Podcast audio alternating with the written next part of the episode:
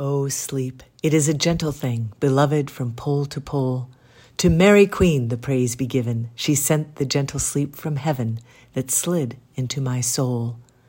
These are the words of the Ancient Mariner from Samuel Taylor Coleridge's poem of the same name, and I like them this week for the way they set up the mood of the moon, which is waxing toward full phase right now.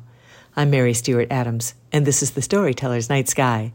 So this week, the moon will move from Capricorn to Aquarius, where it passes by the planet Saturn on Tuesday.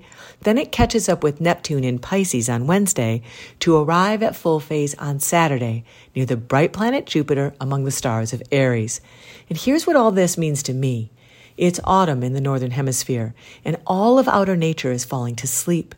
But in the words of Rudolf Steiner, now is the season when the inmost soul of the human being must stay awake. And into this seasonal mood comes the moon, joining Neptune in the region of Pisces stars, a province of dreams if ever there was one, offering a lullaby midweek as though it would put us all to sleep with the season. But take note, the moment in Coleridge's poem that I started with, when the mariner is celebrating sleep, only comes after he has achieved an inner spiritual peace, so he's able to pray again. Then from here, he's able to achieve a refreshing sleep.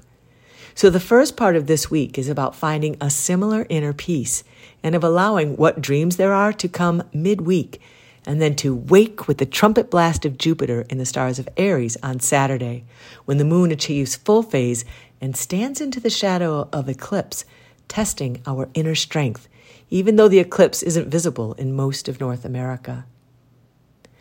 I'm Mary Stewart Adams.